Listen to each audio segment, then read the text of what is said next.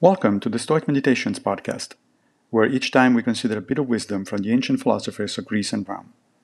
I am Massimo Pigliucci, a professor of philosophy at the City College of New York, and I will guide you through this reading. Let's reflect on Seneca on Leisure 1. Our Stoic philosophers say we must be in motion up to the very end of our life. We will never cease to labor for the general good, to help individual people, and when stricken in years, to afford assistance even to our enemies. Seneca writes this immediately before arguing for leisure in his retirement, which seems at odds with what he says the Stoics demand of themselves. But there are different ways of being helpful to people, each appropriate to a given situation and to the age of the person. Retiring doesn't mean indulging in doing nothing. It just means doing different things in order to be helpful to the human cosmopolis. For instance, when one is young and energetic, one may pursue a political career in order to be of service to his fellow human beings.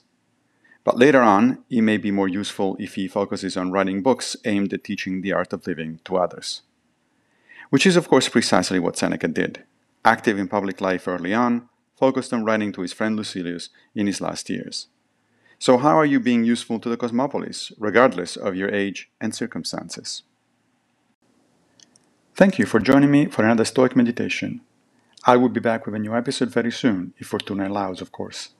If you like this podcast, please consider supporting it by opening your browser and going to anchor.fm forward slash stoic meditations. Also, please take a minute to give the podcast a good review on whatever platform you use to listen to it.